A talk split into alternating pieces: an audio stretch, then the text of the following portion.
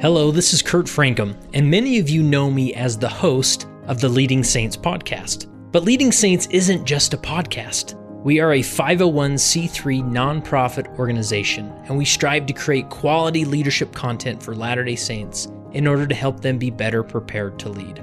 With this mission comes a lot of expense, and we need additional help to continue our efforts in the coming year. In order to exchange value for value, we have created the Core Leader community. To become a core leader, all you have to do is become a subscribing donor, which might be a monthly recurring donation or even a quarterly or yearly donation. For those who become a core leader through a subscription donation, you have access to our core leader library, which includes additional recorded interviews not available to the general audience, access to all virtual summits, discounts on products and conferences, and access to a private Corecast feed where you will hear additional leadership thought and behind the scenes happenings. We are a community of leaders making this happen, and we need you a part of this mission. Text the word LEAD to 474747 in order to become a core leader today, or visit leadingsaints.org/donate. Welcome back to another episode of the Leading Saints podcast. It's my voice again because my voice belongs to Kurt Francom and that was probably the weirdest thing I've ever said. But I'm the host nonetheless, so we're going to roll with it. If you're new to Leading Saints, this is a podcast where we talk all things leadership in the context of being a Latter day Saint, because our mission as a nonprofit organization is to help Latter day Saints be better prepared to lead. And we do that through various methods. And one of those methods is this podcast. So definitely subscribe, share it with others, and uh, jump back into our archive of 350 ish episodes. And uh, there's a lot there to learn. Now, in this episode, which we'll add to the list of that long list of episodes, we talk with uh, Brent Daines and Jason Coombs. Now, I've talked with Jason Coombs before during the Liberating Saints Virtual Summit, which you can see more information on by going to leadingsaints.org slash liberating, because Jason has a f- remarkable recovery story from uh, various addictions and uh, really just went through a journey that is hard to imagine, but nonetheless is now using that history to uh, influence and impact so many lives through his uh, resource and through his company, Brickhouse Recovery, which is up in the, the Boise area. And uh, back when he was really struggling, his bishop and stake president was Brent Daines. I think it was actually just a bishop that time. If, anyways, Brent Daines was his leader, his bishop for sure during this time. And I remember those times being a bishop where you're just trying so hard to help other people, especially those that are trapped in the, the jaws of addiction and nothing seems to be working. And change just seems so slow and it can be so discouraging. Well, uh, you know, Brent Daines was there a lot as the bishop of, of Jason. And nonetheless, they share their story that is so inspiring and enlightening about how, how Bishop Daines just slowly ministered along, encouraged Jason each step of the way, whether he was in jail, or homeless or whatever it was, always reached out to him, even in those times when he wasn't outside the ward, even those times when he lived outside the ward. So it's a fantastic story. Uh, it's such a pleasure to sit down with uh, Brent and Jason and get it recorded, and hopefully it'll inspire leaders that are in the midst of a similar situation to, to keep going, keep praying, because the Savior's got them, and the Savior will never stop reaching out to these individuals. So here is my interview with Brent Daines and Jason Coombs. Today, I have the opportunity to sit down with Brent Daines and Jason Coombs. How are you two? Doing great. How are you? Good to be here. Yeah. Good. Awesome. Well, uh, Jason, we'll, we'll start with you, kind of putting you into context here. We, we've talked before. You were part of the Liberating Saints Virtual Summit, which gave a great presentation that uh, I got a lot of positive feedback on that. Uh, but maybe for those don't knowing uh, that don't know you, other than as a, a accomplished uh, best-selling author of Unhooked: How to Help an Addict Loved One Recover. Tell us about yourself. Put yourself into context. Uh, thank you for the the kind words, and you know I am honored to be a part of Leading Saints because both of my brothers are in leadership positions, and at random times they've sent me a podcast that have you heard this podcast before? I'm like, yeah, I know, Kurt. I was a part of it, and they're like, "You were?" Not you. Yeah, that was a that was a fun summit on liberating yeah. saints. But uh, a little bit about me: I am a uh, Utah native, but uh, currently live up in the the Boise area, right outside of Boise, with my beautiful wife Bryn, and we have three and a half year old twins, and they are a boy and a girl. They are just my world. We own two treatment programs called Brick House Recovery. One is in Boise, and one is in Idaho Falls. And so I'm a entrepreneur as well as, uh, as you mentioned, a, an author, and I do a fair amount of professional speaking, and uh, I'm here as a result of the man sitting across the table from me in in this interview who's had a big impact on on my life. So that's a little bit about me. Yeah, and we'll we'll definitely get in that story. And uh, Brent, what about you? What tell us about yourself? Where you're from? Uh, what brings you here? Born and raised in Bountiful, father of seven. Served as Jason's bishop from 2006 to 2011, and just uh, developed a real strong relationship with Jason. So. Awesome. Yeah. And we connected just, I think, separately at first, but then you made the connection with each other. And, and then as I heard Jason's story and I heard about this bishop that was involved in your story. And, and so the leadership principles came to the surface for me, thinking, wow, there's a lot there that we could really talk about, dissect, and, and see if we could apply elsewhere in other lives of leaders. And so that's what I hope to do is uh, hopefully facilitate the, the, telling of this story. And you can both sort of tell both sides, and, and we'll see where it goes from there. But Jason, I, I imagine this starts with you. some one bad decision long, long ago, right? I don't know. I, would where does this where does your story start in, in your recovery? Yeah, to set the table of uh, of this interview, this I, I would in 2003 I was living in Centerville, Utah, and this was the time that Bishop Daines was not my bishop at the time, but um, I was fully active in church and had a thriving career working at a local television station as a advertising salesperson and was uh, receiving good accolades there and was making a great when I say great living for someone right out of college it uh, it was wonderful we didn't have any kids and so we spent a lot of time traveling and uh, one Sunday evening we were headed over to my parents who lived in Bountiful and we it was a rainy night and it was warm as it was summertime and the so the roads were really wet. And as we were getting off of the Woods Cross exit uh, over there by Lorena's Mexican restaurant, we were rear-ended at the stoplight by a 17 year old kid because he slammed on his brakes and the, the road was so slippery. So my wife and I b- both received a little bit of an injury, nothing too crazy. We, we had whiplash. And a couple of days later, I went back to work and one of my coworkers approached me and asked me if I was interested in going to lunch with him. So we went to lunch, and at this time in my life, I wasn't living super close to the spirit. I was more interested, when I say fully active in the church, let's just say I was going every Sunday.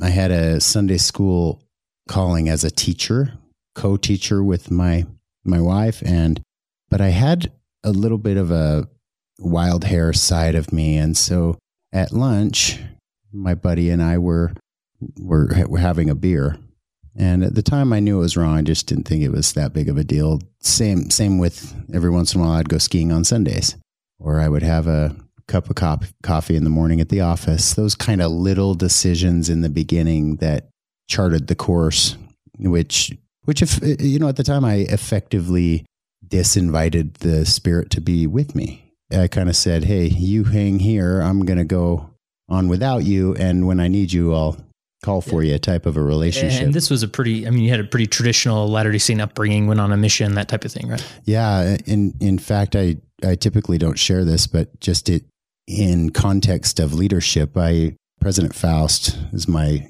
grandfather. So oh, okay. my mother's dad. And so I was raised going to barbecues with First Presidency and yeah. was very exposed to leadership and, and the, the gospel and its principles. And I have such a wonderful family, and we. Uh, but I bring that up because this goes to show, you know, every family has their stuff. Yeah. And so at this point in time, where my coworker was offering, well, I'll just share this part of the story. You know, as he was asking me about my pain management and who I was seeing and whatnot, I, I said I wasn't seeing anyone for my pain management at that moment. And he, was there pain there? I mean, was it something you were? You know, there was a there was a little bit of pain, but nothing. It's nothing you were worried about. Uh, nothing I was worried about. Yeah. But but at that moment, he began to tell me about this doctor that he was seeing for his pain. Oh, okay. And, you know, he, he Great flowered it up right? with, right. He flowered it up with, hey, they, this doctor does some wonderful hydrotherapy and massage therapy. And he gives us, he gives the good stuff. And at that moment, he pulled out this jumbo sized bottle of pills and he showed me his name on the pills and the label said Oxycontin Uh-huh. and there were 80 milligram pills. Yeah. And this still felt like a very normal conversation, just two friends at lunch. I mean, it wasn't like, okay, is this this guy a dealer or something? I mean, it never got no, it didn't feel like that. No, it, it, it felt, it felt like I was being warned at that moment. Hmm. So it did, uh, the spirit was talking to me, even though I hadn't invited the spirit into that conversation. Mhm. And I didn't ask the spirit to guide me through the day Mhm. when I woke up in the morning. Right.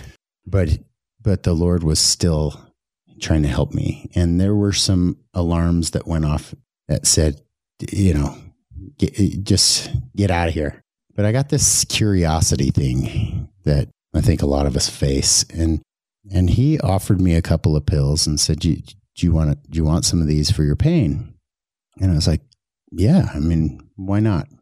I had a little run with pain pills after I blew out my knee in soccer in high school. So I, I knew that there, I, I have this kind of a, an allergic reaction in the positive sense when I ingest a mood or mind altering substance where my whole body and mental s- state changes and I feel invincible. Mm. And so I had I had a relationship with Percocet when I was in high school, but it wasn't anything on the addictive level, nor nor did I have any inklings that I had a problem. I just thought everybody must feel this way. These are Yeah, awesome. That's why they give it to you, right? Yeah. Th- thank you, away. doctor. Yeah.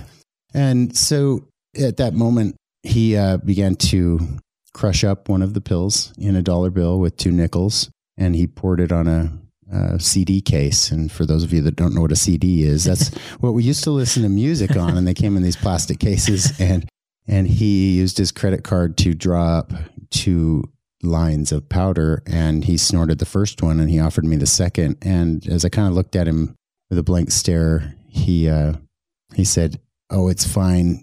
This way actually protects your stomach lining, and it'll hit you faster. It'll take away your pain faster." Which I thought were two great medical reasons to go ahead and snort a line of pain pills. And I, uh, so I, I did. I ignored the warnings in my head and was disobedient to that prompting. And I went forward, and that was the moment that changed my life because right after I snorted that pill, on top of the little alcohol I had in my system, it took me to a place that I never wanted to leave. Hmm. I felt a euphoria that, you know, it's pharmaceutical grade heroin, is what it is. Hmm. And it does hit you faster when you chop it up like that. And, and, uh, when in that euphoria, he looked at me and offered me an opportunity to go see his doctor. Yeah. And it sounds like this doctor was not uh, upstanding with his uh, medical license. Is that what it turned out to be? Or- Oh man, I, I walk in. So I, I set the appointment and I go, and he gives me a couple of pills to tie me over until that, that appointment. And when I walked in, I looked around and it just felt gross in there. And I go, go up to the desk and I give the receptionist my insurance card and I go through the whole process you would normally go through. And I come from a background of physicians. My father was, was a pediatrician and both of my brothers are physicians and my brother-in-law is my sister married one. So I come, I know what's above board and what's not. And when Yeah. they handed me the paperwork to fill out, they also gave me some instructions of what to say in the paperwork. And all of those instructions were to write out answers of symptoms that I didn't have. And what it was was fabricating a, a herniated disc on paper, which I didn't have. Right. I just had a, a whiplash. And once again, I was getting warnings in my my mind. Get out of here, Yeah. leave. This is not Lots a stop signs on this path in the beginning, right? Yep.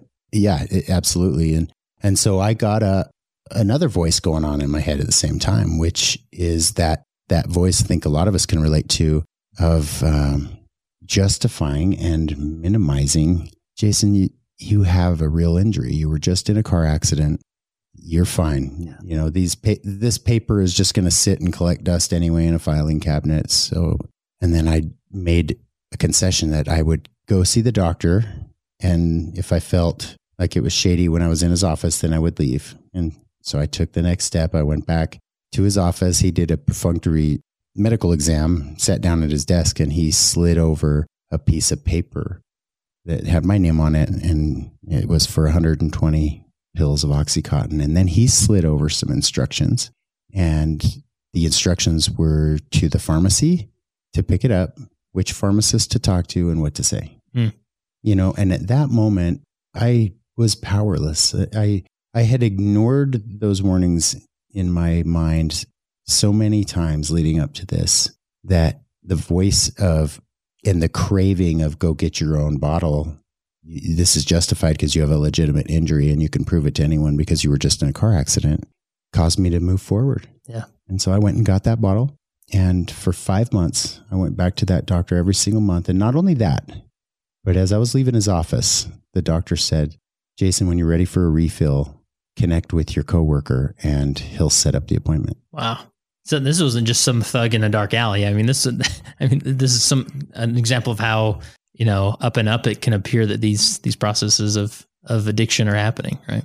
Oh my gosh, it, Wow. it was. You know, in 2001, we saw a since 2001, we've seen a massive epidemic with opioid Yeah. overdoses and deaths in this country.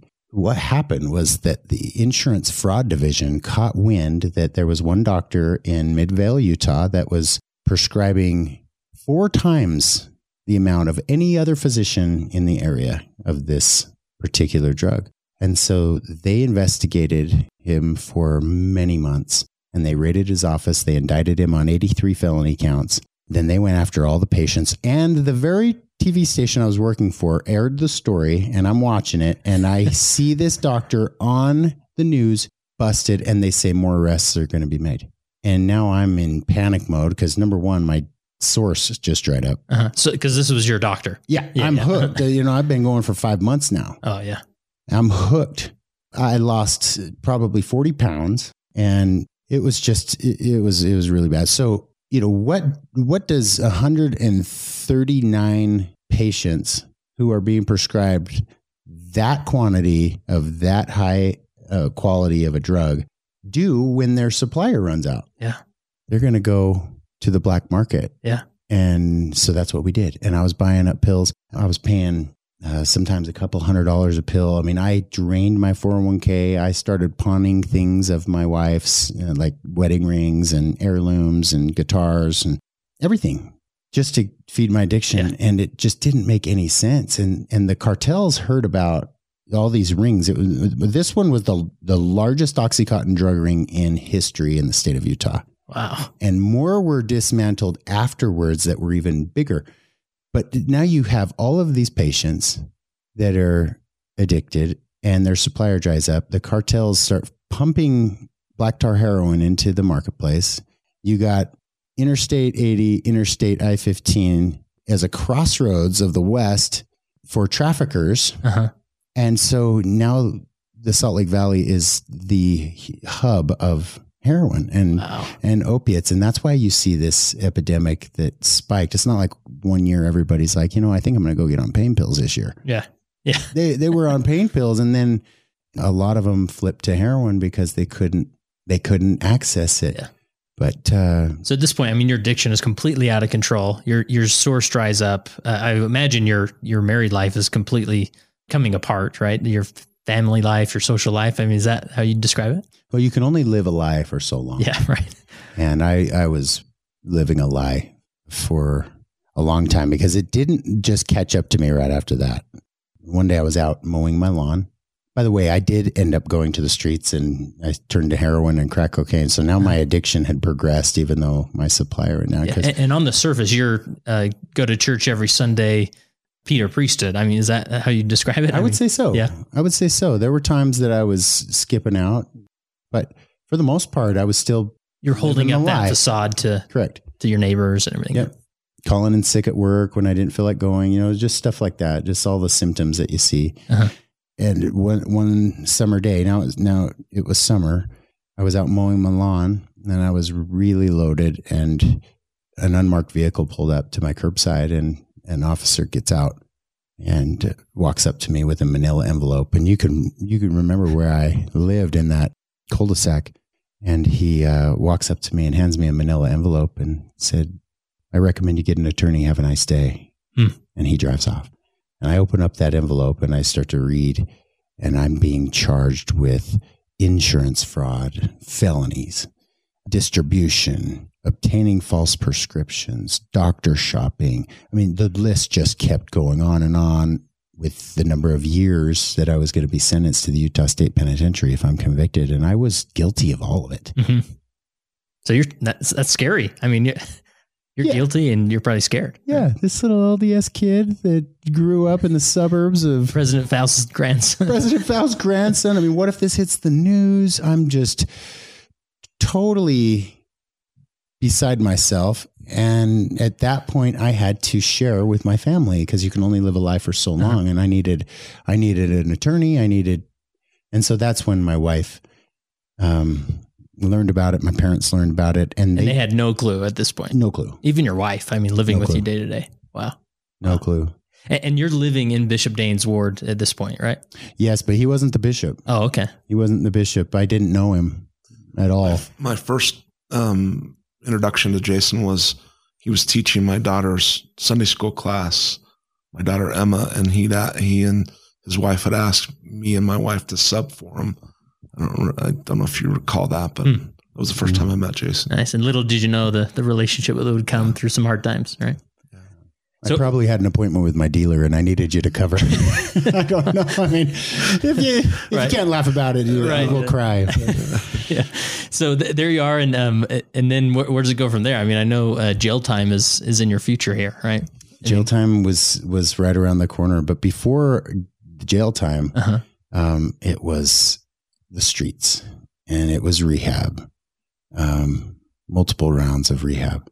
And and you mentioned you, this is the time you kind of opened this all up to your family. I mean, did did did you also go to your the bishop at that time and and try that process? I mean, did you come to them like this is crazy, I'm fully repentant, or were you still trying to cover up some Yeah. some of the lies? Yeah, Bishop Daines' predecessor uh, really did help me, c- connected me to some of my first addiction recovery program meetings. Okay. Um, what's interesting about someone in pre contemplation, though, like I was, I didn't think I had a problem. Yeah. I kind of got found out.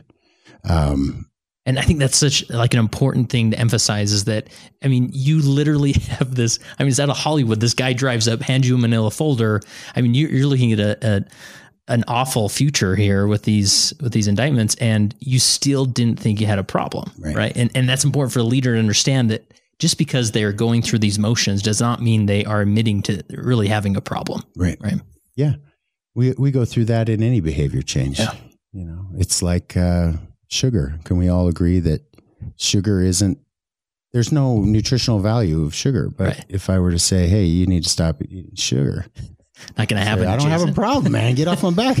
That's the kind of Yeah. the same thing. It's Yeah. like, yeah, I, I agree that sugar's not good for me, but it's given me a lot more benefits than it is consequences Yeah. right now. And Right. and that's how it was for me. But now the consequences were mounting, and Mhm. and you mentioned jail. Like I I lived on the streets for the whole winter.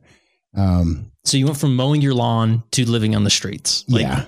in, in a few course, I'm minutes, fast you, forwarding right, through, right. through a lot. But so your marriage falls apart, marriage kicks falls you apart. out. Marriage falls apart. The the, the dishonesty, the lying, the stealing, because I was stealing from her and my house and everything that I could get, I would go and pawn just to keep my addiction up.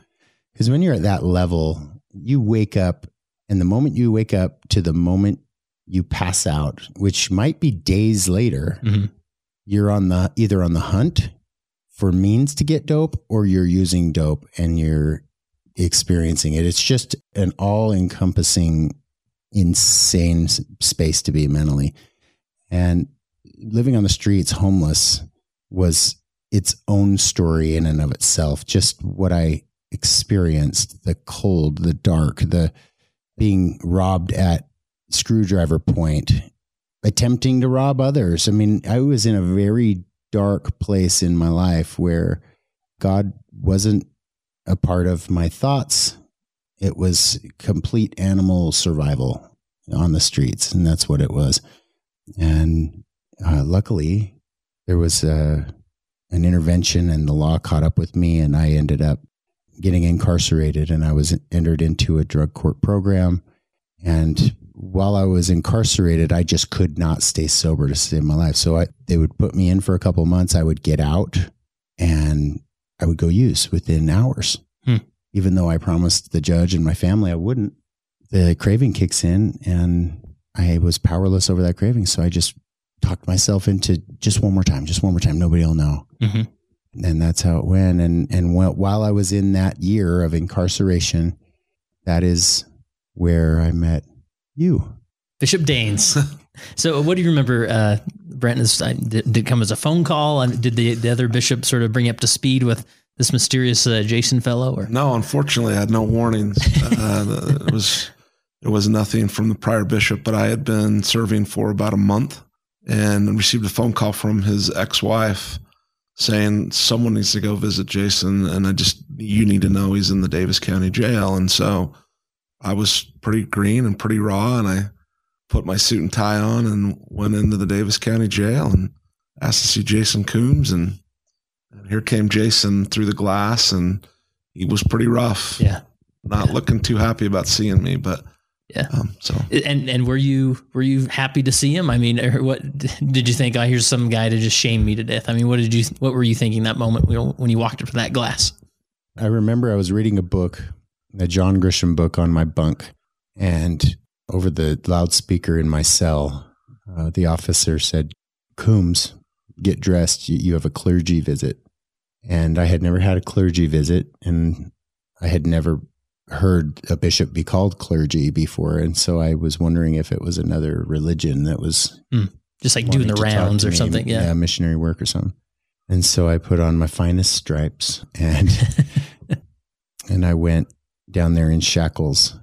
And when I came around the corner, I saw you and you were sitting down, but you stood up. And I was trying to place you because you looked familiar. And it was from that time that I, I met you passing or Yeah. whenever we asked you to cover for us, the Sunday school class of your daughters. And, and, um, I just, uh, what I remember is I sat, sat down and I was wrestling with who is this? Why is he here? And is he trying to preach at me? Is he, you know, I, I just don't want that right now. I don't need that right now. But I also had this other side of me that was just so grateful that someone came. I mean, I was so completely desolate inside. Nobody wanted to visit me. I had burned all my bridges. And here was a stranger that didn't know who I was and said he was my new bishop. Hmm. That's powerful. Brent, I mean, and I know the feeling. I mean, you're just a few weeks into this and and you kind of I remember these moments you sit down, you sort of feel like I think this is the part where I say something really miraculous and the spirit floods in and you know, but sometimes that doesn't come. I mean, what how did you approach that? I mean, or maybe it wasn't some masterful plan that you had, but you were there. So where do you go from there? no, I um I had no training. I had I had no idea what was going to happen. I was scared to be in the jail. It was my first experience. Got heckled as I went in because there had just been a shutdown of the jails and they just opened it back up and to visitors and and I was I was really nervous. And but I you know just to just to rewind a little bit I had had an experience in my family where about 6 years older earlier my brother had passed away from an alcohol addiction Hmm.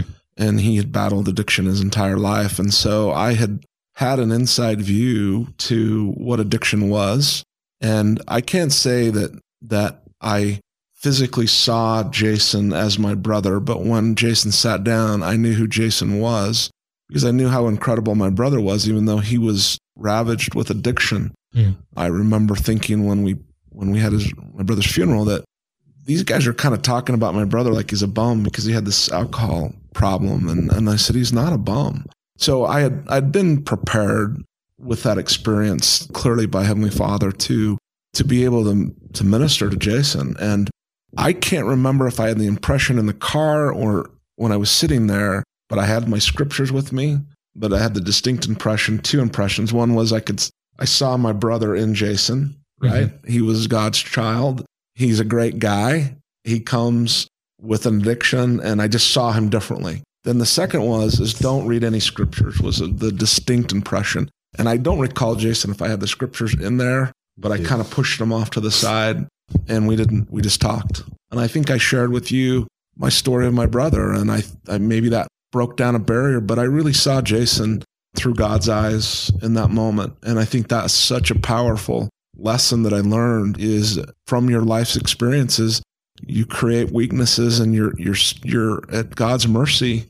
And I was at his mercy. This was my brother who passed away and it just crushed me. It was my mentor, my hero. And, and in that weakness, I was ministered to by Heavenly Father. And then I was able to, to turn around and see Jason completely different than maybe other people had. So, yeah. And that I think describes a lot of that experience, especially, you know, as a bishop or a relief society president, where you like the, the gift that comes to these individuals, you just begin to see people as Christ sees them. Like it, mentally, you're thinking, what is wrong with this person? Yeah. But you can't help but just love them. No. And I, I, I believe in large measure that's a combination of two things. One is the mantle and the keys you're given without doubt. And then second is that that Heavenly Father, I truly believe that the church runs extremely smooth, but there's four or five people in your ministry or in your time as a bishop that you'll have a, that you're called to serve them. And in fact, I was not, I was an elder at the time. I was early 40s. I wasn't one that had been groomed on the High Council. I wasn't on the top five list to replace Bishop McKay.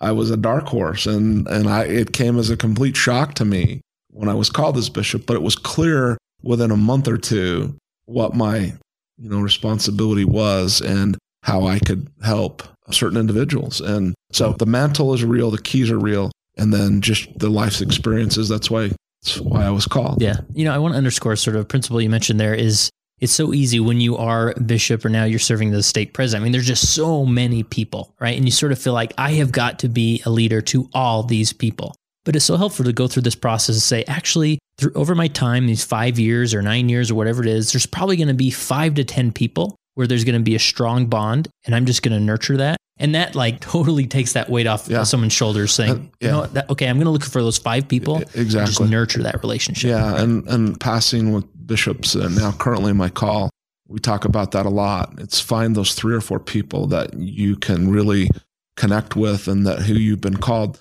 The other 80, 90%, it's the 80-20 rule. They're gonna they're gonna do their thing. Yeah. And God's mercy and God's love will work on them and they'll be okay. But there's that there's that three or there's three or four in that five or six year calling that will be affected by you greatly. And it's to find them and to nurture them and to love them and pray for the others. You fast for them, you put their name in the temple, but there's not a whole lot you can do for the other 80%. Yeah. And, and even So- now, I kind of go through this process of thinking, you know, I'm not a bishop anymore. In fact, I'm outside of that stake, but there, there are still those five or six people that I need to connect with. I need to reach out to, Right. send a text every once in a while because they see me still as a leader. They still see me as Bishop Francom, and, and that can be powerful. Yeah. It can be powerful. So, do, do either of you even even remember what was talked about in this first interaction? I mean, maybe you do, maybe you don't. I don't know. I do, and and uh, you alluded to it, which was I think you could you could see on my face just the inner wrestle and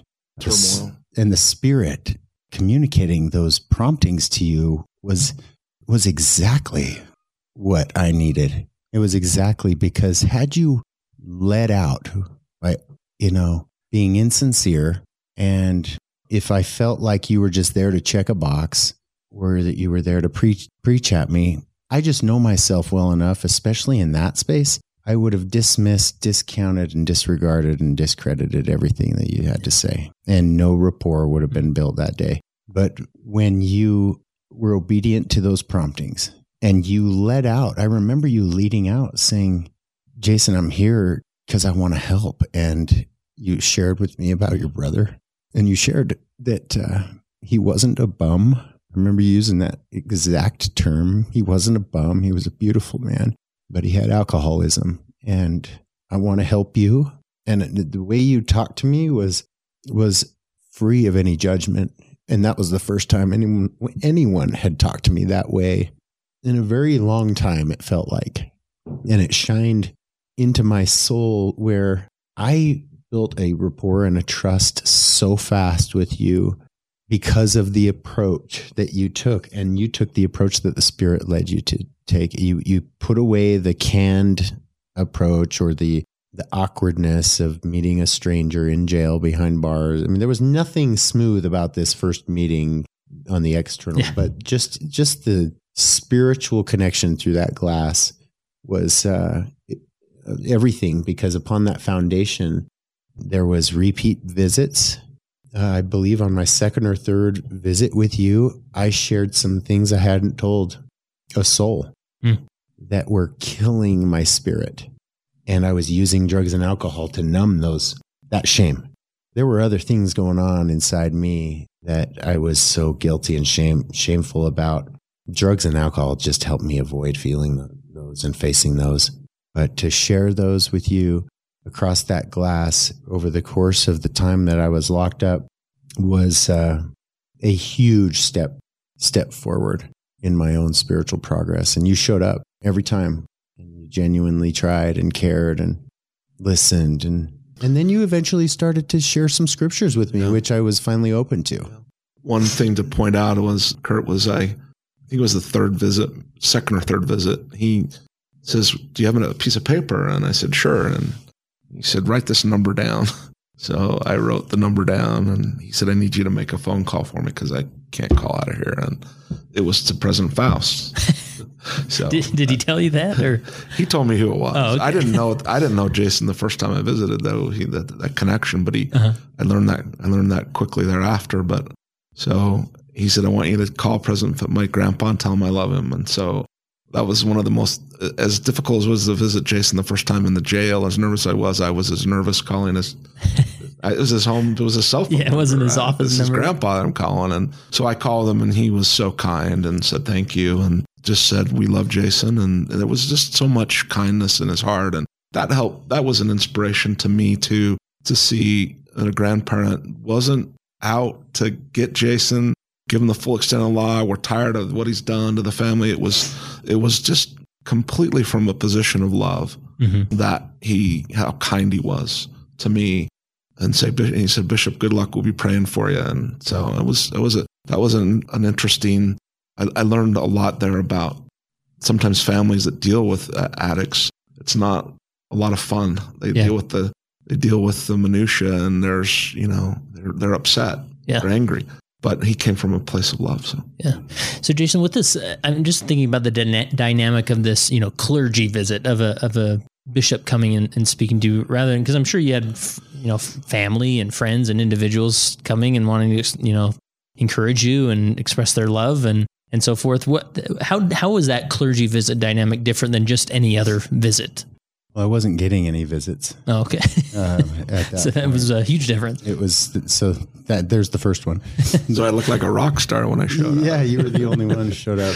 Uh, my ex-wife showed up one time, and then a childhood friend showed up one time. But other than that, And, and the other thing is like uh, other than clergy, they can visit at any time, right? There's not a, a true. restriction, right? So that that helps. And, and really, I I always try to remember that that listen, I can visit them at any time. Like let's let's uh, exploit this this opportunity to to visit because that you're clergy, you can go at any time.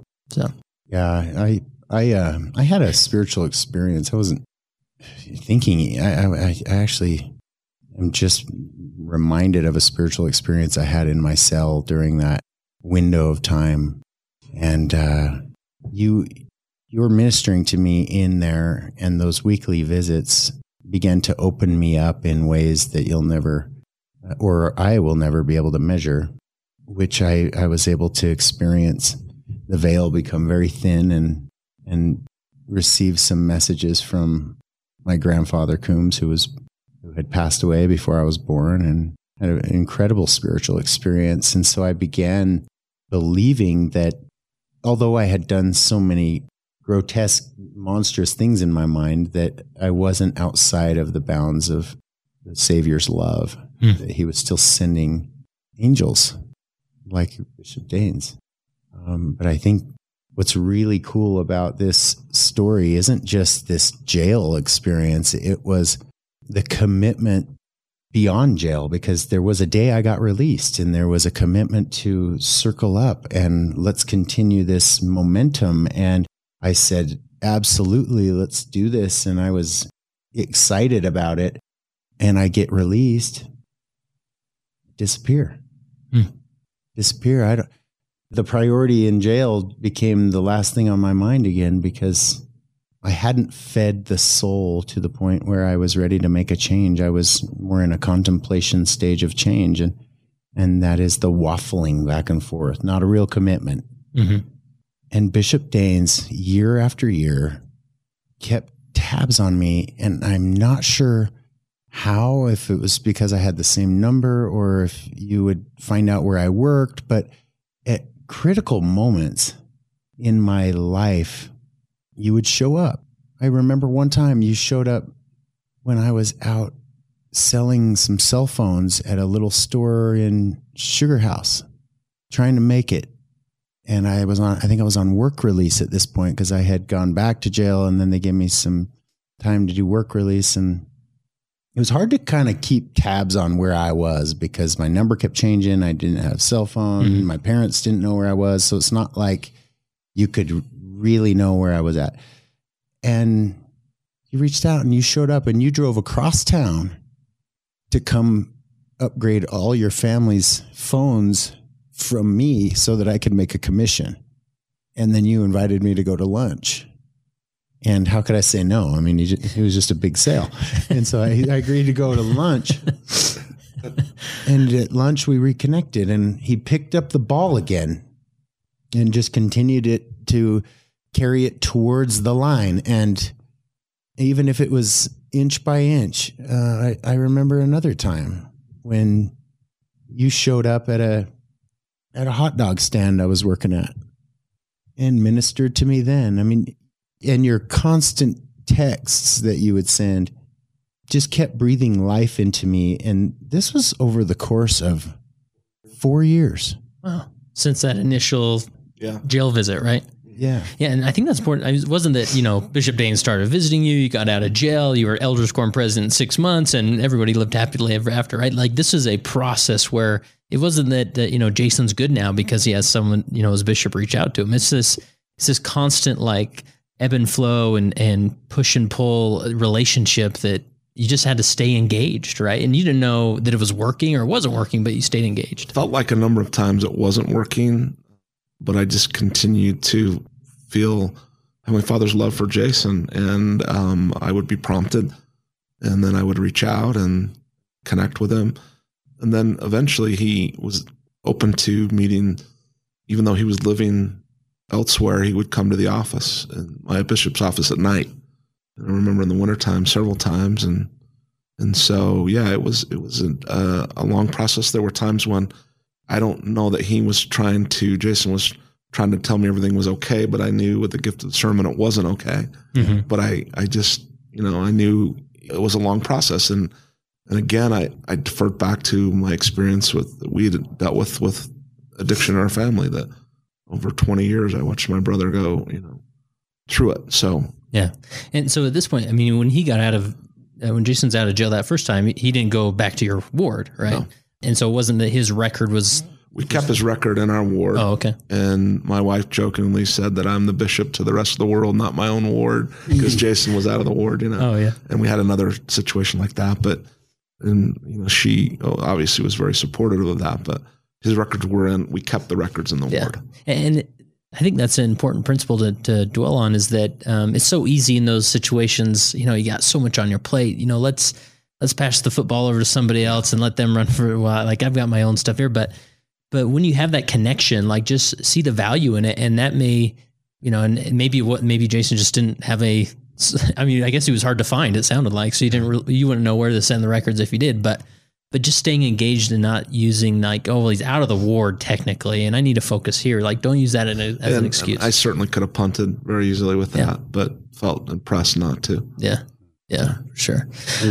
Go ahead. If if I may, there there was a the story eventually changed when an event happened in my life outside of this relationship with with Bishop Daines, and I uh, I found out that I was going to be a dad, and this was after my divorce, and it was with uh, my this anyway. We uh, when, when my son was born, I was still in a bad place. I was in and out of jail and homeless and living in little apartments.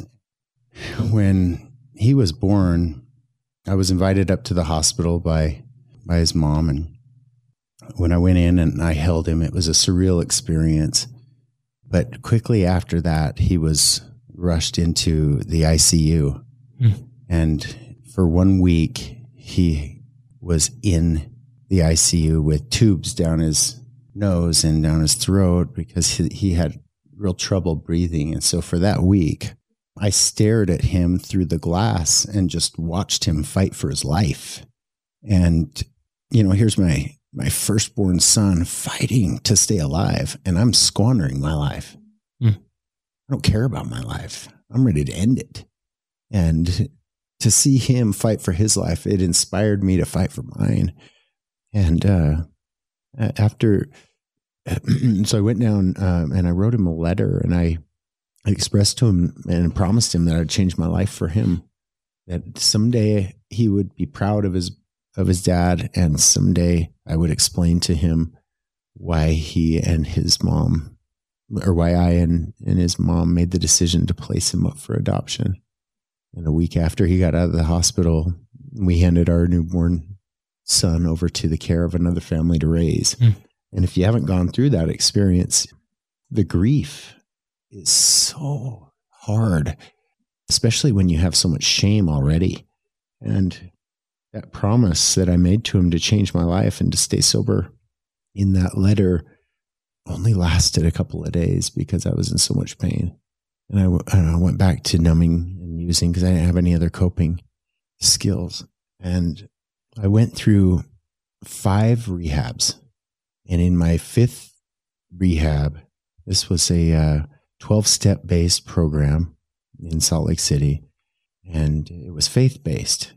And when I got to step four and five, which is the inventory of your past and the confession, I had the option of inviting someone from the local ward or from the recovery community or a sponsor if I knew one or an alumni to come in and do this fifth step with me where I would confess everything so that I could move on to step six. The only person that made any sense to me was reaching back out to Bishop, who had been with me all those years, helping me, and who already knew a lot of what I've been through. And uh, there was one or two things on this list when you came out and listened to my confession that I was going to take to my grave.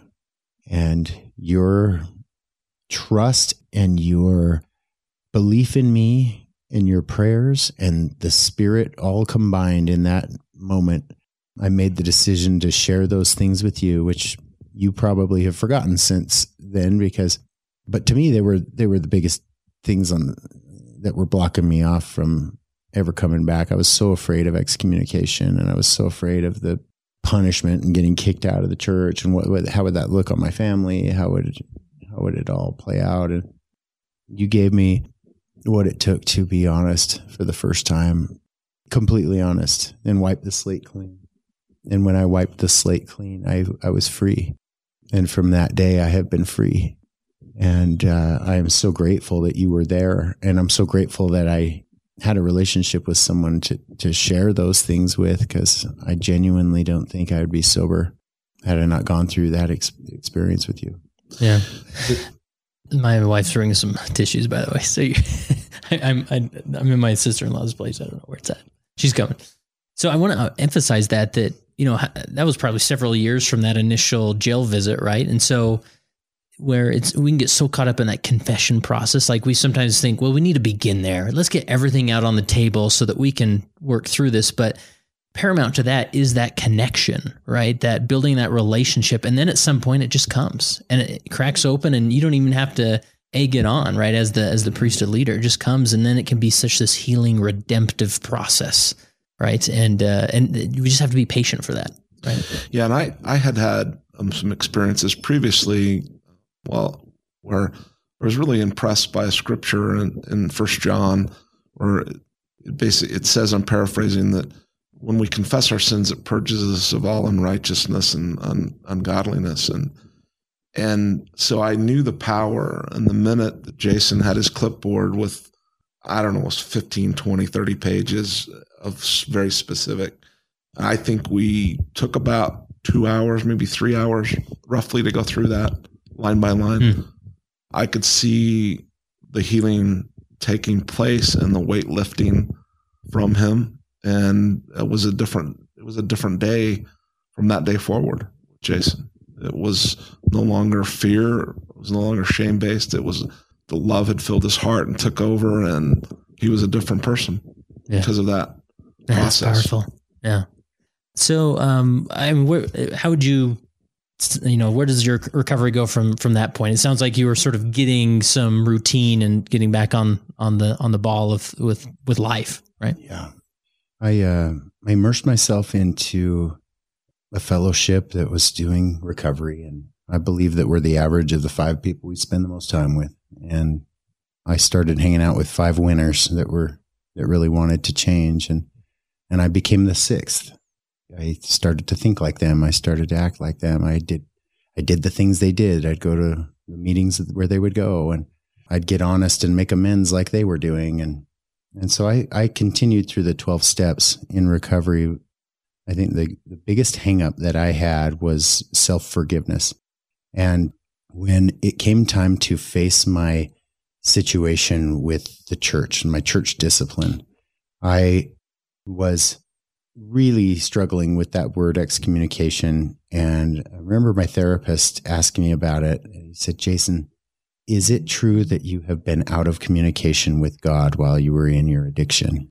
And I said, Well, yeah, I, I was out of communication with God. And he said, This is just a formal process where you can identify where you've been and begin your process back into communication and into light and love of the gospel.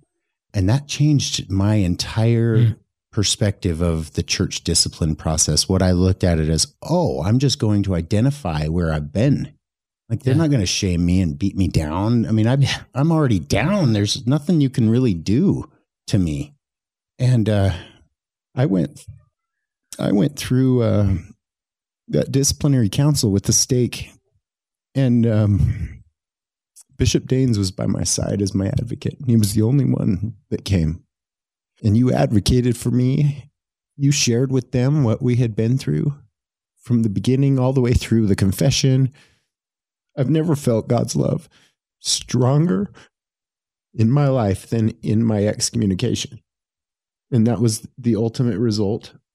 But what was beautiful about that was that I still was hanging on to things like smoking and coffee, and I wasn't living the way I should to to uh, come back into the church. And I asked President Daines or Bishop Daines, "What do you do when you don't want to give up something that that you like?"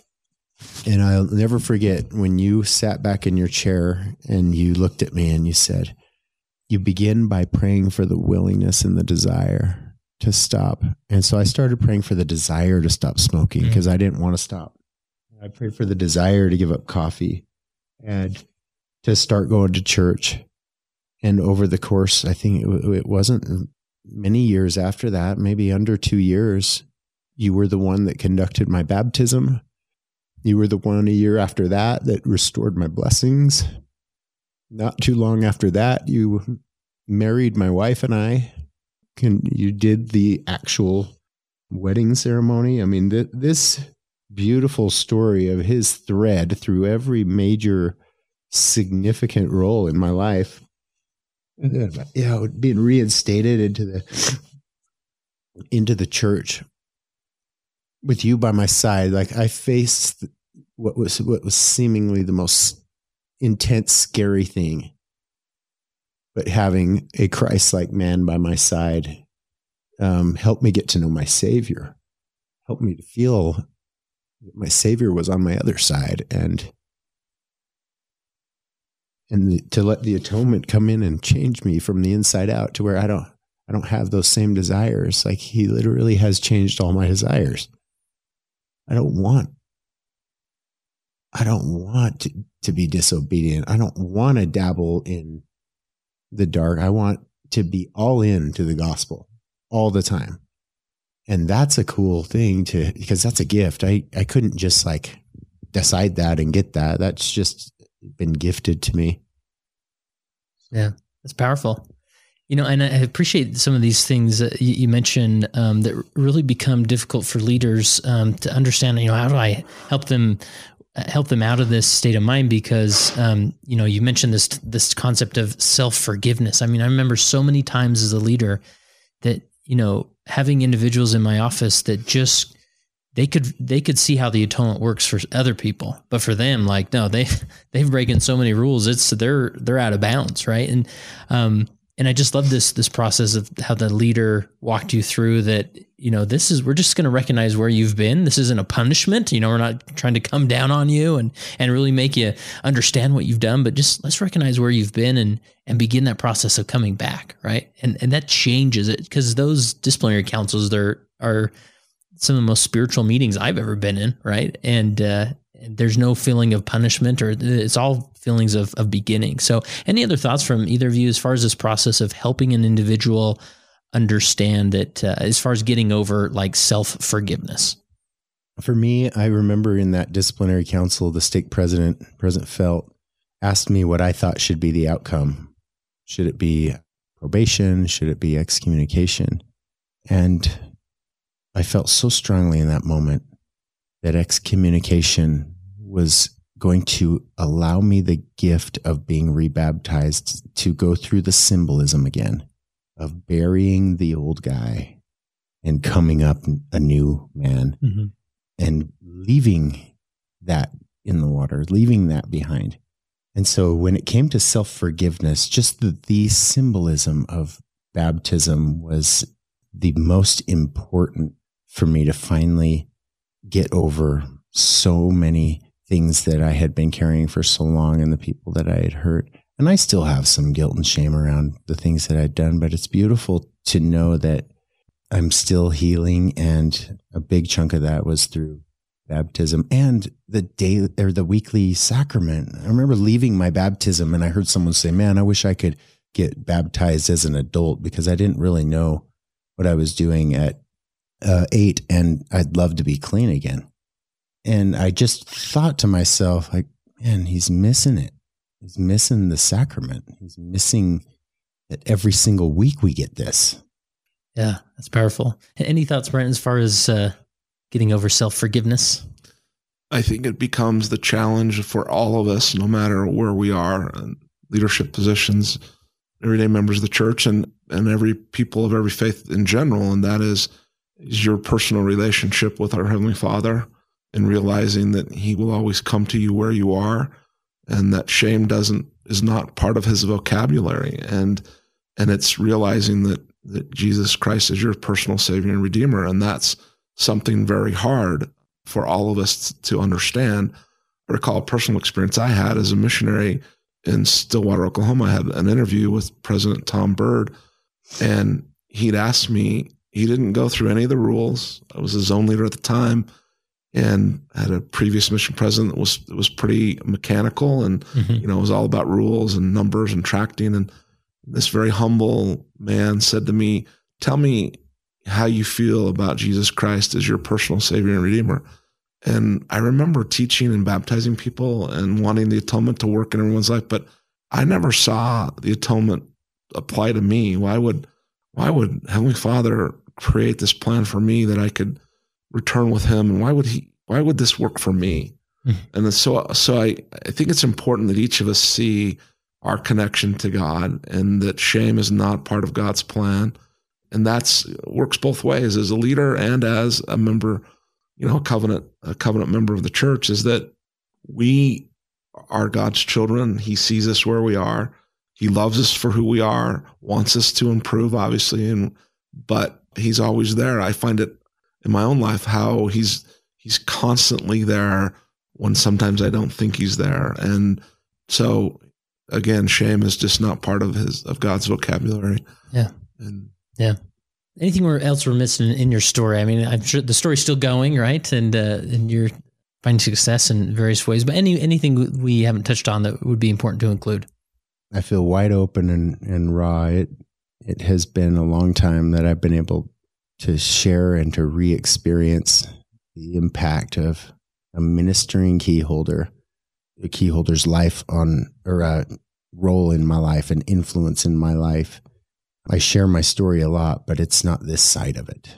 It's not the most important side of it, which mm-hmm. is my testimony side of it, which is the lesson that I learned through those small little decisions of drinking coffee at work and going skiing on Sundays and how the desensitization began there where I began to have blindness of the mind mm-hmm. and then hardness of the heart. And then the deception and the deceit just began to distance myself even further from spiritual sensitivity and disobedience to those promptings and not heeding to those warnings. And to see how those little decisions led me down a, a path that when I tell my story, it's almost like I'm watching some crazy Dateline story. Like how did how do those things happen to one individual all in a short period of time? I mean, it was so wild for so long, and I think back now, being where I'm at, ten years in recovery, and you know, fully engaged in the gospel and with a stake calling, and you know, consulting other church leaders. It's so amazing to be here to look look back at that one principle of how important it is just to be obedient. Just just that. Like at the core of it. Had I been obedient, I would have saved myself and others years and years and years of pain. And there's still wreckage that I don't know will ever be cleaned up or fixed, but I know that God makes good on even crazy broken situations. Like the fact that I was able to go and give my birth son my 10 year sobriety coin in March and to share with him that he was the reason why I changed my life and asked him if I could have his permission to share my story and our story with the world to help people through my book because the book's dedicated to him mm. and for him to say let's share our story with the world i mean these experiences god has made good on all the wreckage and that's what is another principle is that no matter how far down we go, it's not about trying to get back what we had that we loved. It's about letting him recreate and reinvent us from the foundation up. And when he does that, we become not just ordinary saints, we become extraordinary saints where now we can reach back into the trench and we can guide and lead others out that are in the pit or help others avoid the pit by being real and honest. And I think that's the direction the leadership is craving and church members are craving is just just real. Let's be authentic from the pulpit. Let's be genuine in our ministry. Let's follow President Nelson's lead by just being so forthright and and sincere in our words and in our thoughts. And President Holland is a great, or Elder Holland's a great example of just being vulnerable of his own struggle with mental illness mm-hmm. and depression and how he's worked through that. And like that's the kind of stuff I think that uh, my story and other stories do for people is it gives us permission to start sharing our own. Yeah, it's powerful. And really that vulnerability began in that first visit in the jail where, you know, the Bishop Daines got vulnerable about his uh, his experience with his brother, you know, and, and, how that impacted him. So, well, Bishop Daines, I'll let you have the uh, the final word here. I, I'm curious, what would you say to a group of, of leaders out there who maybe have someone like Jason who was like in Jason's predicament uh, long ago, and they just don't know what to do. What encouragement would you would you give for them? I would say that at the core of what needs to happen in these situations, because they're ugly, there's a lot that goes on, and I know at times I was really scared. I didn't know what to do. I didn't know sometimes what angle Jason was coming from as an addict, you know, and and I I didn't necessarily always see Jason as God sees him because there were times when it was he would miss an appointment and I'd get frustrated, or he would tell me something and I knew through the gift of discernment it was not true. And and it, there were casual things, but it's just to see them as God sees them and just remember the second great commandment. And I think that has to be your guide. And and obviously it's important that as a leader that we are obedient to our covenants the final thing that I would say is that, that the covenant of baptism, and the covenants that we make in the temple, are all for the purpose of drawing us to God and helping us in our ability to care for one another. And if Jason, now that he's obedient, he can care, right? So he's obedient to that covenant that he's made. And so I think it's important that we are obedient to those covenants as leaders.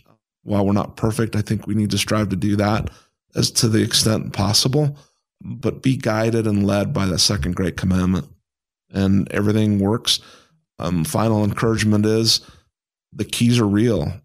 My wife often we joke that she knows that that the church that they're real and they're they they are God's the ability to lead the church here locally is uh, the keys are real because how could that happen through me? Mm-hmm. You know, I'm just this. She knows me very well and has lived with me for 35 years, and yet she sees the miracles that take place, like Jason and and others that we have been called to serve, and she's in awe of those of those keys, and that's her. It's a real testimony builder to her. This is God's work, and that He is in charge. But I think the end of the day, it's being led by that love and being obedient to the second commandment. That concludes my interview with Brent Daines and Jason Coombs. What an inspiring duo they are. I hope they continue to share that story, and I'm so glad we could share it with you today. And, and uh, again, my heart goes out to those leaders that are trying so hard to help individuals who seem like they really just don't want the help, even though they really need the help. Don't lose hope. Don't lose heart in these individuals. Go after their heart, and you'll find that you have a great companion in the Savior doing the same thing, and you can really be that uh, representative of the Savior by never giving up on them. Don't get frustrated. Don't be disappointed. Just keep going, reaching out to them. If there's anybody else, uh, another story out there between an individual and a leader that needs to be recorded, I'd love to hear about it. Go to leadingsaints.org slash contact, and there you can uh, send me a message and let me know who the people are that I should reach out to and, and consider interviewing. It'd be fun to hear from them and hear their stories. And remember, text the word lead to 474747 and join the core leader community today.